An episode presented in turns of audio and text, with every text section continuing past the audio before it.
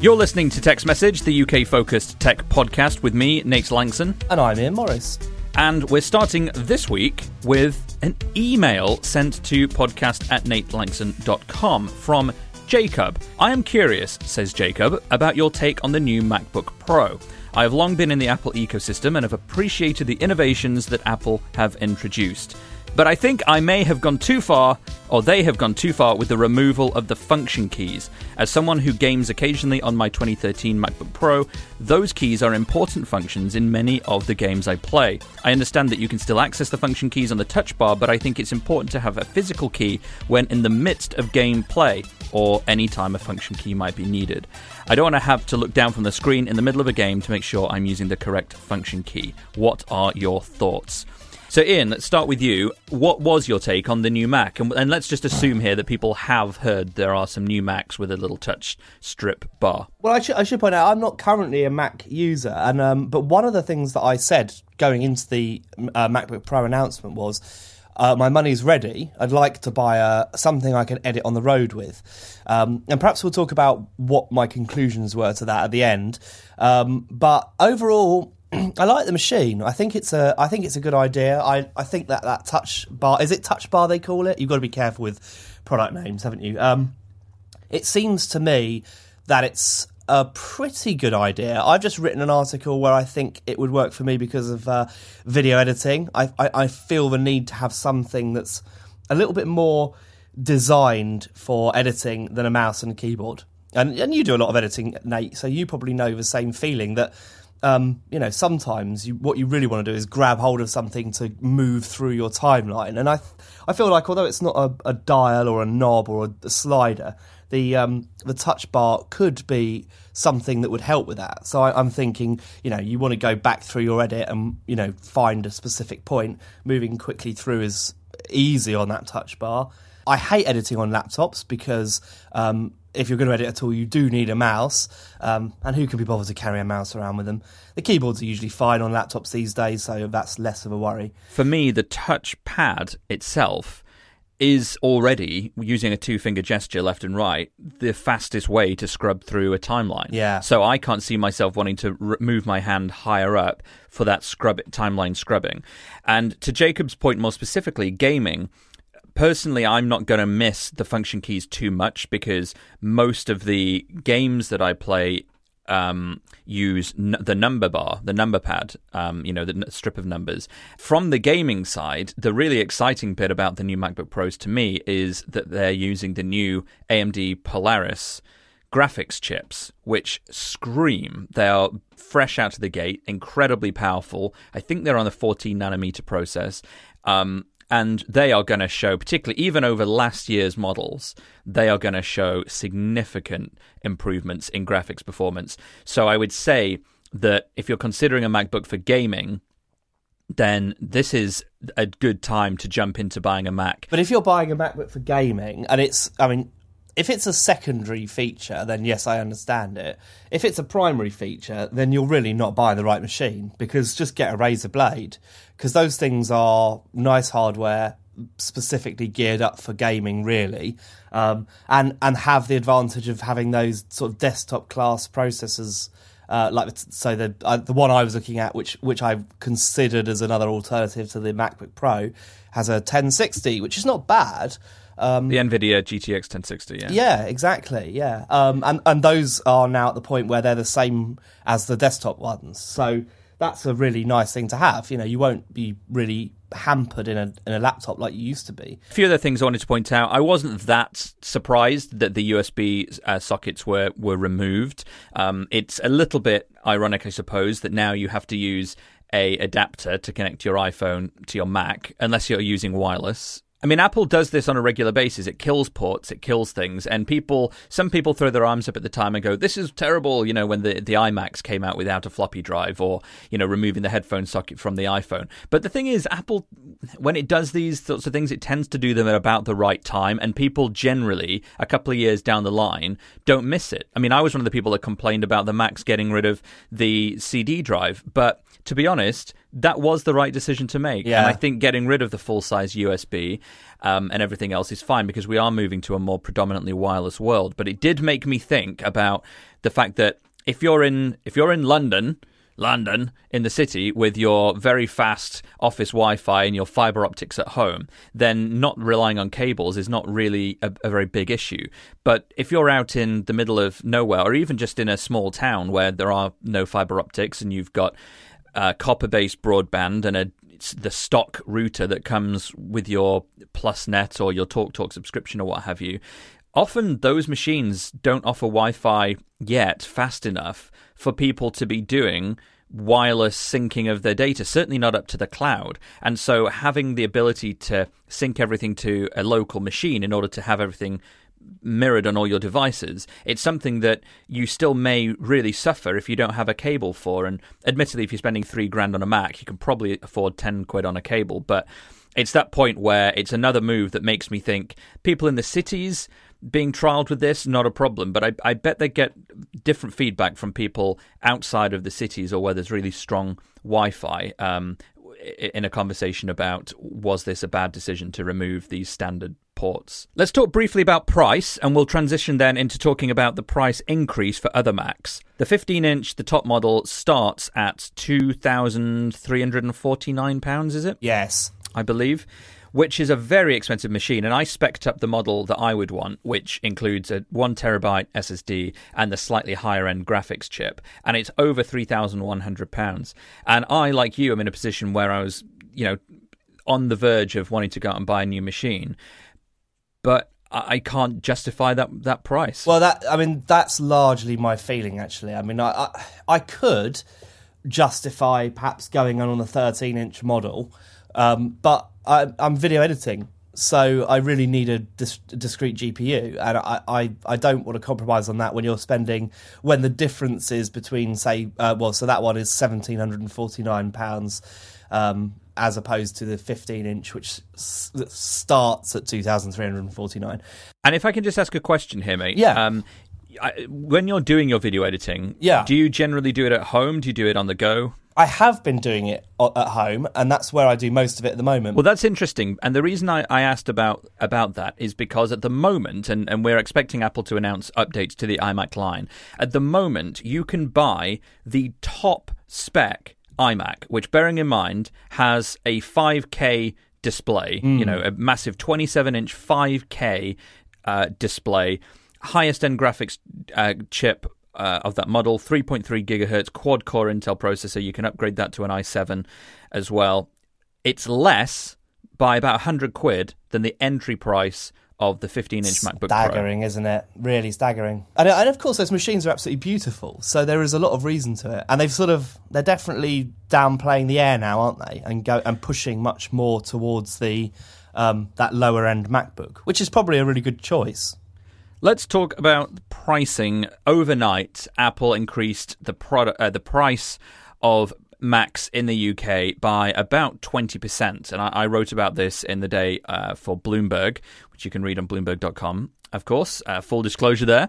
And the Mac Pro was one of those that increased by £500 overnight. And this isn't to do with like dollar pound conversions or new models costing more. This is literally if you bought one the day before, the Mac Pro would cost you £2,499. If you bought it the day after, the exact same spec, no change, literally, would cost two thousand nine hundred ninety nine pounds. Uh, similar was true of the um, of the uh, the Mac Mini which cost about 70 quid more overnight, but both were 20%. And, you know, this is very obviously linked to Brexit, or rather, it's linked to the falling value of the pound, and it's a readjustment. And, you know, we've seen this uh, across tech. We saw this with Microsoft. It raised its prices for the cloud based software, and even on the business side for in locally installed software, but but next year businesses may find themselves paying twenty percent more for licenses for Office three six five, you know, Word and Outlook and, and all that sort of stuff. Twenty percent more, which if you've got a thousand employees or, or more, that's going to potentially make a big dent in your bottom line if if you're buying for the first time. It, this isn't necessarily going to affect existing contracts, I don't think. But if you're considering moving away to another provider, then maybe there's a benefit in them not increasing the price because it looks like Microsoft's going to have to. So we're seeing this through and through, and obviously even on the consumer side, we've seen pro- pro- products in the in the shops going up by 10, 20 percent as a result of this. Lots of companies are doing it. Apple just tied it in to the day they updated their store with the new products as well. I mean, it was inevitable. that you know, the pound is dropping. um, we were shielded from those increases by a, a, a slightly stronger pound, um, and now that's not the case. And obviously, Apple uh, they could eat it, I guess, but they're not going to. It's a business like any other, and and I, I suspect um, they look at it from a much more sort of a, a global overview, um, where they they're just charging the same for the what they what it's costing them. If you see what I mean, it's it's a, it's hard to explain, isn't it? But I can see why they did it. I think it's a great shame. I think it will probably hurt Apple because people people will have you know be less inclined to buy such an expensive machine. And well, you say that, but I would also say it looks like everyone's going to have to do it. So the oh, relative oh, price difference yeah. is not going to be that great. Uh, as a piece of trivia, uh, I just wanted to say that the MacBook. Um, I did some maths factored in. Well, in fact, you don't even need to factor in inflation. Um, but the MacBook Air, when it launched in 2008, was um, $1,700 or $1,799, which is exactly what the 13 uh, inch MacBook Pro launched at this week. So um, it seems expensive, but it, it, in historical terms, it's kind of where Apple tends to drop new exciting products. Interesting. Well, we'll put a link to that if you've written about that yeah, as well. I have, yeah. We'll uh, in the show notes at natelanxon.com slash podcast or just go to techpodcast.uk. You can get to it that way as well. And in the meantime, let us know what you think, either to the new models, to the price increases, or just what it means for the broader UK consumer tech industry that we're now seeing big companies having to jack up their prices because of what the Brexit vote has done to us. Um, podcast at natelanxon.com. Well, BT has announced something interesting that piqued my interest this week. Uh, essentially, it's announced plans to rip out hundreds of its iconic payphones, which you'll remember, dear listener, we talked about the other week as being designed by the same man who designed the Battersea Power Station, now becoming Apple's new London headquarters. And it's replacing. It's replacing these phone boxes with a next gen kiosk. It's going to offer free gigabit Wi Fi, one gigabit per second free UK calls, charging facilities for your phones and tablets and things, and access to maps on a big display, a big embedded tablet computer, and local information. These are going to be called links. There's a hundred expected to be installed in Camden in North London initially in uh, 2017, and there's plans for at least 750 more to be installed across central London and major cities around the UK over the next uh, few years, according to a BT press release. Now, these started in New York, which were first installed at the beginning of this year as a part of something called Link NYC. And I've actually seen these in person being used, and, and generally I know when I'm about to walk past one because I can see one or two people sitting on the dirty pavement uh, with a cable hanging over their shoulder because they've got it plugged into a charging port. And I that was I always thought that was quite an interesting uh, opportunity for somebody to come out and put a chair there um, and charge you a pound, a dollar a minute or something. Almost certainly. But there's also been a problem in New York that people watching pornography on these things in public. So that feature isn't going to happen because it just wouldn't be British to give yourself some self love on the corner of Camden. I mean, come, who does that? Well, in Camden, mate. I mean, you don't need a kiosk, so I don't know what they're you know gaining by not offering this. If you want to do a thing in Camden, no one's really going to stop you. It's uh, it's a very open community up there. I think you might be misinterpreting slightly the rules of general society, even in Camden. But I think this is a neat idea because it's not costing the taxpayer. It's not going to be charged for usage. It's ad supported because it'd be two big ass billboards on the side uh, for for promoting um, adverts on. So that's good. But they're only going to be in the big cities right now, you know, and if there's one thing you don't really need right now in big cities, it's access to more Wi Fi. There's Wi Fi everywhere. The 4G is incredibly fast and it's not that expensive, and everyone's got a smartphone. And so I think and, and this points back to why I've seen people just using it for charging in in New York. Is all people really need is a place to charge their phone, and maybe the Wi-Fi will be helpful. But it seems to me that if you're going to replace phone boxes with gigabit Wi-Fi, do it in more rural communities where it can benefit the people who don't have access to municipal Wi-Fi and gigabit internet speeds, because they're the ones that are really going to want this there. For everyone else, it's it feels to me like a, a glorified charging port. It's more for um, tourists, isn't it? Sorry, I I I, was, I zoned out. I'm looking at the photo of it, and I'm just thinking it's really ugly. It's really, really ugly, and and, when it, and it's very big, and it is mostly an advert. So I, I can see why BT's doing it. It's got nothing to do with providing free Wi-Fi. They're doing that to keep everyone quiet. It's really just replacing phone boxes, which people like, with giant adverts, which people are pretty used to because we're bombarded with thousands of adverts every day. It's a very cynical ploy, really. Um, but tourists, when you're abroad, um, you know, roaming, you may or may not have it, but it's never as good as it as Wi-Fi. So it's great for tourists, and that's probably why they've really concentrated on big cities. I think that's that's possible, but uh, you know, on the other hand, the adverts are likely to be appealing to local people. Yes, the local people will be paying it with their eyeball, paying for it with their eyeballs, and the tourists will be using their uh, free Wi-Fi with their phones. I think, and I don't have a problem with that. It's absolutely fine. Um, simply, it is just a way for BT to make more money. I don't think Wi-Fi costs very much. Well, they will be rolling out next year, but it's an interesting little segue we could take here because another story that came out this week was about UK mobile networks. According to MPs, our beloved members of parliament, UK mobile networks should allow for national roaming because the argument is um, essentially that it is unacceptable that areas in Britain continue to have such poor mobile connectivity and that overseas visitors can expect better mobile coverage than Britons stuck with a single provider. That was a quote from the letter that the MPs wrote. And essentially, the argument is if you're in the UK and you sign up to Vodafone, you're on Vodafone. If you go somewhere that doesn't have good Vodafone signal, you don't have good signal. Whereas if you're coming from another part of the world where your local network has an agreement with, you know, two or three mobile providers, you'll just hop onto whichever has the best service. I can totally see the argument. Um, it just doesn't make it doesn't seem on the face value to make business sense because it wouldn't incentivize people to increase the capacity of their network if they technically don't have to. I think I hate MPs more than I used to because now whenever someone says something and they happen to be an MP, I automatically take against it without actually considering whether or not it would be a, good idea. Um, I certainly do see the argument, and I could sort of agree. I mean, theoretically, you could sort of you could make it the law that they all have to share the bandwidth. You could perhaps get it to the point where everyone is sort of an MVNO. Um, and they're all sharing bandwidth. Now, of course, that wouldn't probably work for someone like EE who uh, that has invested so very heavily in its network and has the best results as a as a you know product of that.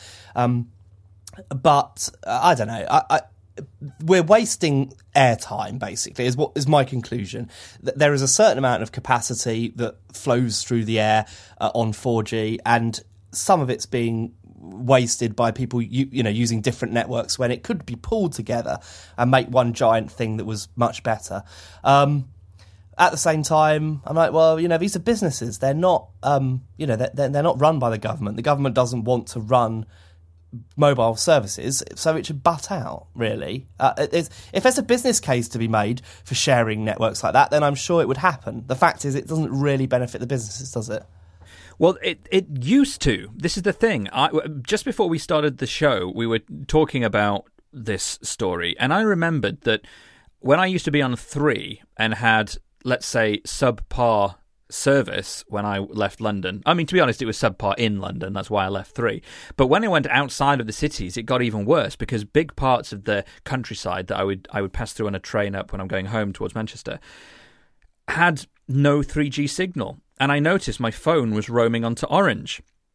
And I thought, that's very strange. And at the time, I looked into it, and it was a deal that Three had with uh, initially uh, Orange, or, or I think maybe initially O2 and then later Orange, where you could roam onto a network that was agreed upon with three if you didn't have access to a 3G signal because 3 didn't operate a 2G or 2.5G network at the time. It started at 3G. So if you had no 3G, i.e., out in the countryside, you had no service. So you could roam onto another network. And they killed that. And we were looking into exactly when they killed that. And we found this very comprehensive write up, which we'll link to in the show notes at natelanxon.com slash podcast from a website called kenstechtips.com.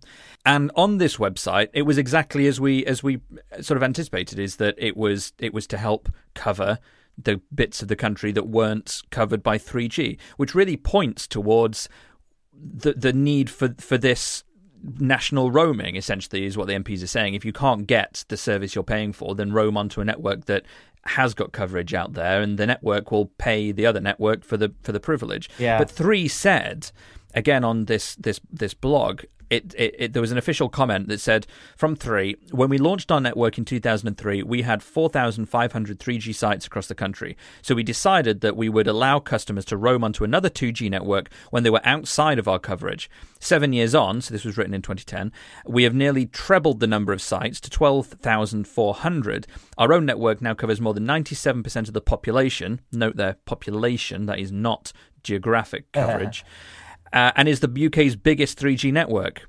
Maybe at the time. That's why we've turned off 2G roaming across the country, where our 3G coverage is strong. Um, so it was essentially a way of just doubling up the network before it, it could, and that's what the MPs are saying. And I remember at the time thinking, I'm really glad they did that because then I've I can still send texts and calls when I'm out in the middle of nowhere. So again, it's that rural argument that if you're affected by this, you'd really want this to happen. You'd really want this. And so I could I I could I could get on board with this as an idea, having experienced what it's like when you have mobile signal and the person next so you don't have signal, the person next to you does have some signal. You're like, this is so frustrating. Just why can't I use that network? Why can't I have access to that just because I picked the wrong network in advance or because of a fluctuation in coverage or whatever. Like, that's not a good consumer experience. And that's not the experience that travelers from overseas would have if they came here. And I could see that I, I could uh, get on board with that argument, to be honest. I, I, yeah, I do see it. I do, but I also, I'm sort of infuriated by it as well. It, it, it feels to me like it's, uh, it's one of these things. It's what why would any business want to do a deal with another business, a rival? Doesn't make any sense. Like, if it wouldn't happen in another business, and the government can pop along and say all it wants that it would be much better if we all had mobile phone access everywhere, and I completely agree with that. Um, perhaps it, it should be that the government helps out or something, or I, I, there's got to be a better solution than making companies do deals with each other when they don't want to. I, that just feels to me like you can't be a, a, a, conservative government that absolutely opposes public services and still come along and say, "Ah, oh, wouldn't it be nice if I could use my mobile phone in my rural, you know, right wing idyll?" Well, if you agree with Ian that this shouldn't happen and forget about the countryside folk, forget about the farmers then let us know podcast at natelanxon.com. Or uh, if you agree with me and think that actually worse things happen at sea and that this might actually be for the benefit of the people, podcast at natelanxon.com is also open to your remarks and we'll talk about them for and against next week.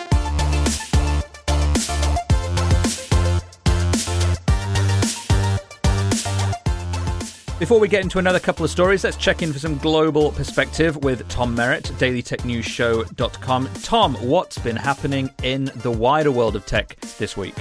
Hello, Nate. This week on Daily Tech News Show, we learned the five things to do to stop your light bulbs from being used to bring down Twitter and other websites. Found out how hackable the U.S. election is.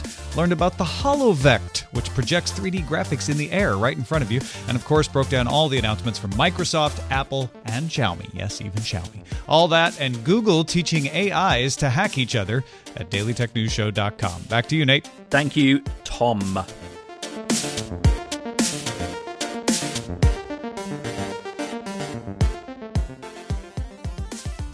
Right, let's talk about something that got a bit of anger on the internet, and actually, I think the anger was completely unjustified. Game has that's the the story, the, the story, the store, game stores, the, the the brick and mortar store that sells video games to the paying public It has started charging customers for demos of the PlayStation VR experience. Five quid for 10 minutes or so, and you get to go into the store, put on the headset, play a bit of the game, pay a fiver, leave. And or, or, or buy it. You know, well, blown away. syst- if the system works in, Ah. then yes, buying one. Um, not everyone will do that, but also not everyone's happy with the concept of being charged for this demo.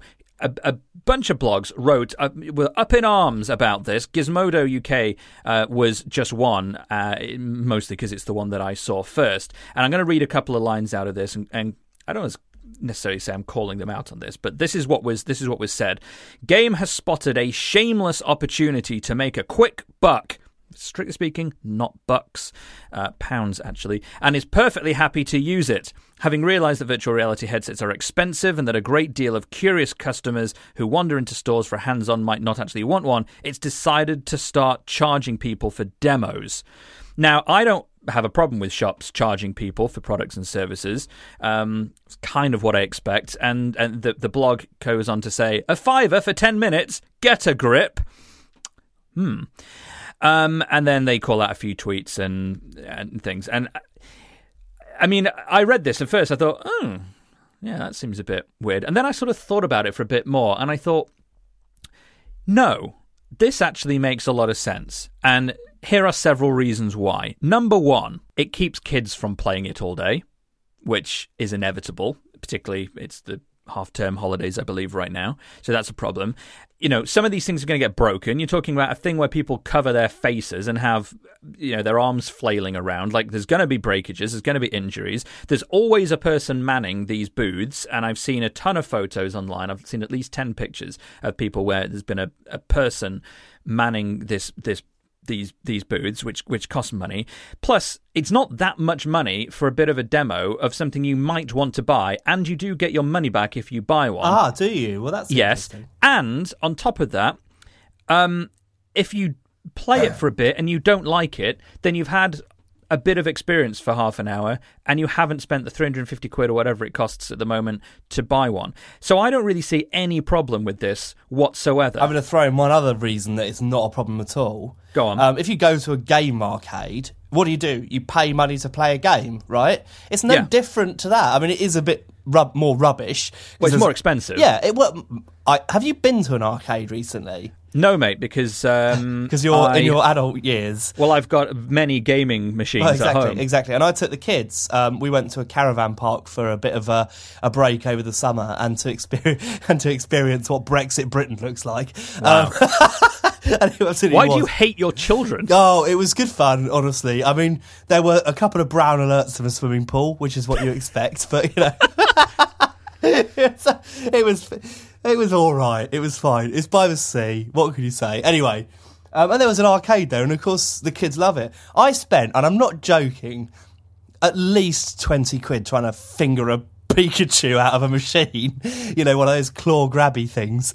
Um, you know, g- gaming is expensive when you do it in those sort of environments. So why can't they charge? It's just if you went to an arcade and, and had ten minutes on a VR machine, I guarantee it would cost five quid. So Yeah. Really, you know, and and Yeah. again. This is business, you know. Yeah. Like I, I'm It's not all a for- service. It's it exact exactly. You know, you don't get things for free anymore. That I mean, it's sad, but that's business. I looked into this, and it's not PlayStation that's doing this. It's a game initiative, so it's not kind of like a PlayStation promo sort of thing where they're they're driving around the country trying to get people to experience VR, which they are doing, and Nintendo did it with 3DS as well, because they're just trying to get you to to be aware of their product. You know, the game one is more for you've heard about it and the trial's over. Why not come in and, and play for a bit? There probably won't be a shortage of places to play it for free if you want to. Like you said, Sony is going to be wanting people to try it. So um, I don't feel like if you want to play it for free, you're going to struggle to do so. it feels like you, Ian and I are on the same page. I mean, let us know what you uh, think about this in uh, in in the real world out there. Podcast at natelanxon.com.